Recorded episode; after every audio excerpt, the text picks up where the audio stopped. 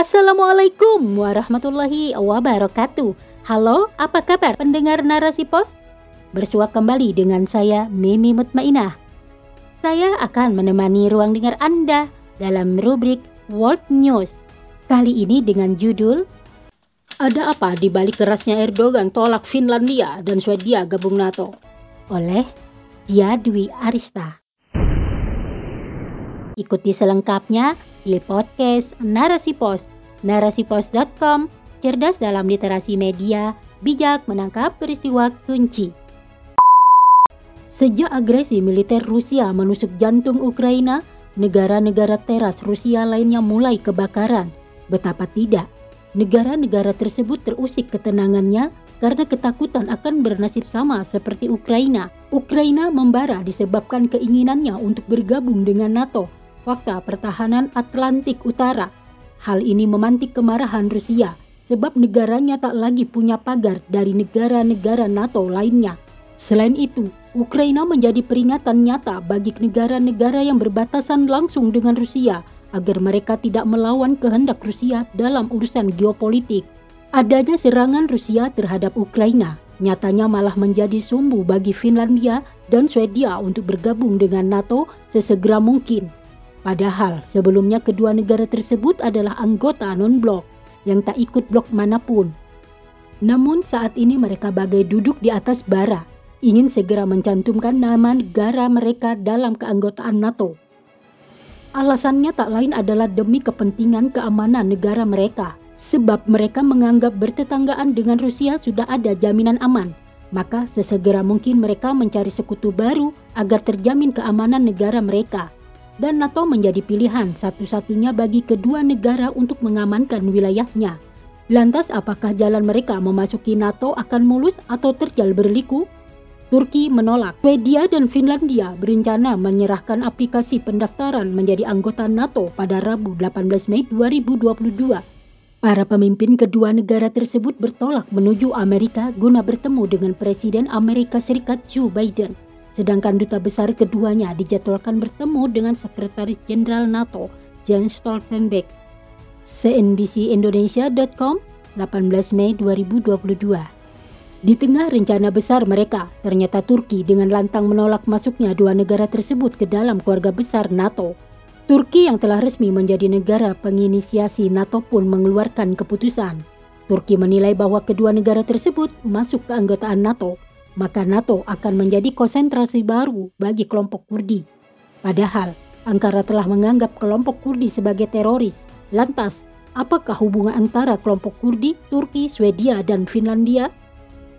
Untuk memahami akar permasalahan kedongkolan Turki terhadap Swedia dan Finlandia, maka hendaklah kita menoleh pada sejarah tentang bangsa Kurdi dan perang di Suriah. Bangsa Kurdi adalah etnis minoritas di Timur Tengah yang menempati wilayah yang biasanya disebut Kurdistan. Wilayah ini berada dalam lima negara, Turki, Suriah, Irak, dan Armenia. Namun sayangnya, hingga kini Kurdi belum memiliki identitas resmi. Setelah keruntuhan khilafah Utsmaniyah di Turki, atas kekalahannya dalam Perang Dunia Pertama, Barat melalui perjanjian Sevres hendak membentuk negara Kurdistan.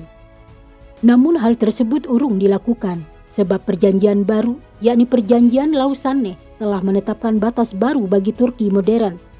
Tak ayal mimpi bangsa Kurdi runtuh saat itu juga. Hingga kini mereka menjadi etnis minoritas di sempalan kelima negara wilayah Utsmani tersebut. Dengan begitu, Turki tak pernah menganggap keberadaan bangsa Kurdi hingga pada tahun 1980 Partai Buruh Kurdistan PKK melancarkan pemberontakan kepada pemerintah Turki. Pemberontakan tersebut berubah menjadi lautan darah dengan korban sekitar 40 ribu nyawa, baik dari Turki maupun dari bangsa Kurdi. Sedangkan kaitannya dengan Suriah, bangsa Kurdi yang mendiami sebagian kecil wilayah Suriah mempunyai peran penting dalam perang sipil Suriah melawan pemerintahan Bashar Assad. Bahkan bangsa Kurdi juga berperan dalam penumpasan ISIS Kurdi dianggap mengincar wilayah otonomi di utara Suriah hingga hal ini mengusik Turki sebab Turki tak mau jika kelompok Kurdi di negaranya melakukan hal serupa dan berhasil memiliki pemerintahan mereka sendiri. Atas dasar itu, Turki memboyong tentaranya ke perbatasan Suriah yang dikuasai Kurdi. Perang antara keduanya pun tak terelakkan. Ankara menginginkan agar Kurdi mundur dari perbatasan, sedangkan bagi Kurdi, serangan Turki adalah perongrong bagi kemerdekaan mereka. BBC News Indonesia Inilah akar permasalahan antara Kurdi dan Turki. Sedangkan hubungannya dengan Swedia dan Finlandia bahwa kelompok Kurdi yang mendirikan Partai Buruh Kurdistan PKK dan sempalannya YPJ Satuan Perlindungan Rakyat sebagian telah melarikan diri dari Turki dan menjadi buronan yang dianggap sebagai teroris. Namun Swedia dan Finlandia adalah sebagian negara yang memberi Partai Kurdi suaka dari Turki. Mereka menolak mengekstradisi kelompok Kurdi kembali ke Ankara Dendam inilah yang dibawa oleh Turki hingga saat ini.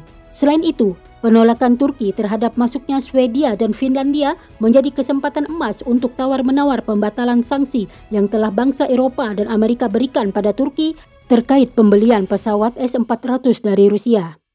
Tuntutan Turki sebagai syarat untuk menyetujui masuknya Swedia dan Finlandia dalam rengkuhan NATO sebagai berikut. 1. Turki menuntut Swedia dan Finlandia mengakui PKK dan sempalannya sebagai kelompok teroris. 2. Turki menuntut pembatalan pembatasan ekspor senjata yang dilayangkan oleh negara-negara Eropa terhadap Turki setelah operasi mata air perdamaian tahun 2019. 3. Turki menuntut pencabutan sanksi Amerika Serikat atas pembelian senjata S-400 Rusia. 4.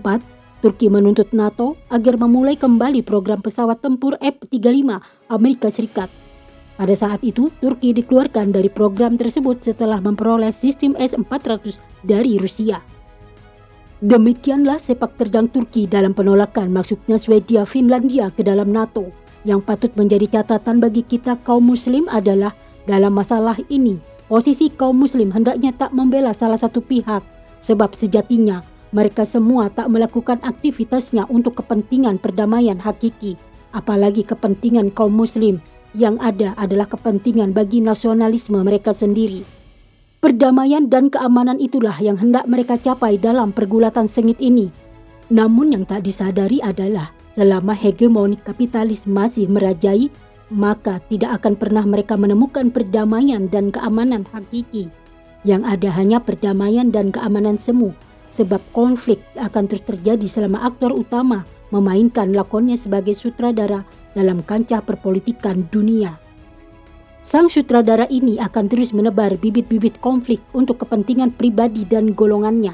Apa pun yang dapat menghalangi langkah mereka, maka intrik dan problem akan dimasukkan agar mereka mendapatkan segala hal yang mereka inginkan. Sang sutradara dapat menghancurkan sebuah negara hanya karena tuduhan tak berdasar sebagaimana yang terjadi pada Irak. Ia juga dengan mudah membentuk kelompok militer untuk memonsterisasi ideologi tertentu. Bahkan ia juga bisa menjungkir balikan nilai mata uang suatu negara dengan isu-isu yang berkembang.